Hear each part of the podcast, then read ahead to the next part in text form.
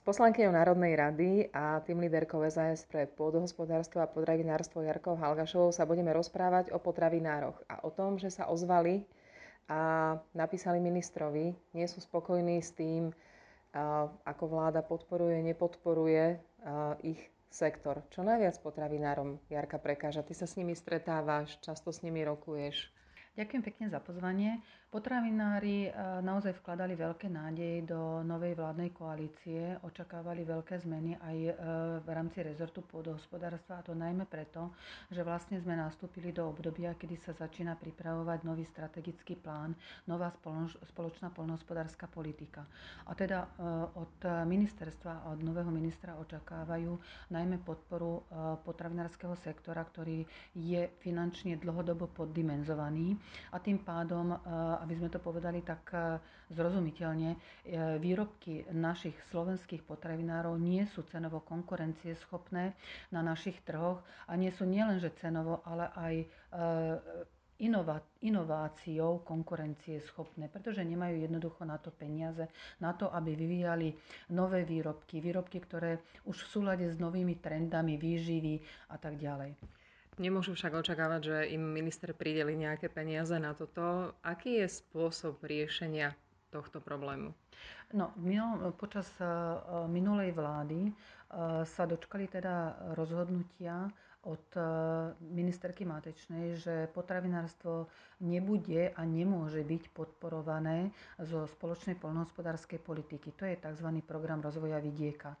Takže vlastne ten, teraz vkladajú nádej do toho, že v rámci tej no, no, nového nastavenia spoločnej poľnohospodárskej politiky sa konečne tej finančnej podpory dočkajú, pretože potravinársky sektor je tým odvetvím, ktoré môže čerpať dotácie aj z programu rozvoja vidieka.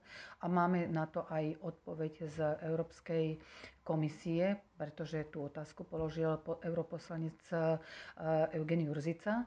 Čiže tá odpoveď je úplne jasná. A ďalšie, ďalšie ich očakávania sú, že budú vyčlenené finančné prostriedky napríklad z Fondu obnovy. A teda očakávam aj ja veľmi, že pán minister v rámci tohto fondu obnovy uplatní požiadavky aj pre potravinársky priemysel, aby sa aspoň trošku vedeli sanovať e, niektoré teda tie ušlé nielen teda, že peniažky počas covidu, ale aby mohli investovať aj do nových technológií. Človek, ktorý chodí nevšimavo po obchode, si to ani nevšimne, ale ten, kto si všíma viacej a hľadá slovenské výrobky, slovenské produkty, tak ich často nenájde. A je to preto, že ich jednoducho ani tie veľké reťazce, ani menšie obchody nekupujú a skôr máme tie zahraničné. A v zahraničí potravinári čerpajú rôzne dotácie, dostávajú sa do rôznych projektov a to ich vlastne zvyhodňuje. Toto je pointa našich potravinárov, aby sa im aspoň takto mohli trochu vyrovnať, aby mohli investovať do lepších technológií, do výskumu, prichádzať stále s niečím novým pre tých svojich zákazníkov, pre nás všetkých? Určite áno a ja si nemyslím, že tie potraviny, slovenské potraviny nenájdeme na pulte, pretože teda by ich e, obchodníci nechceli.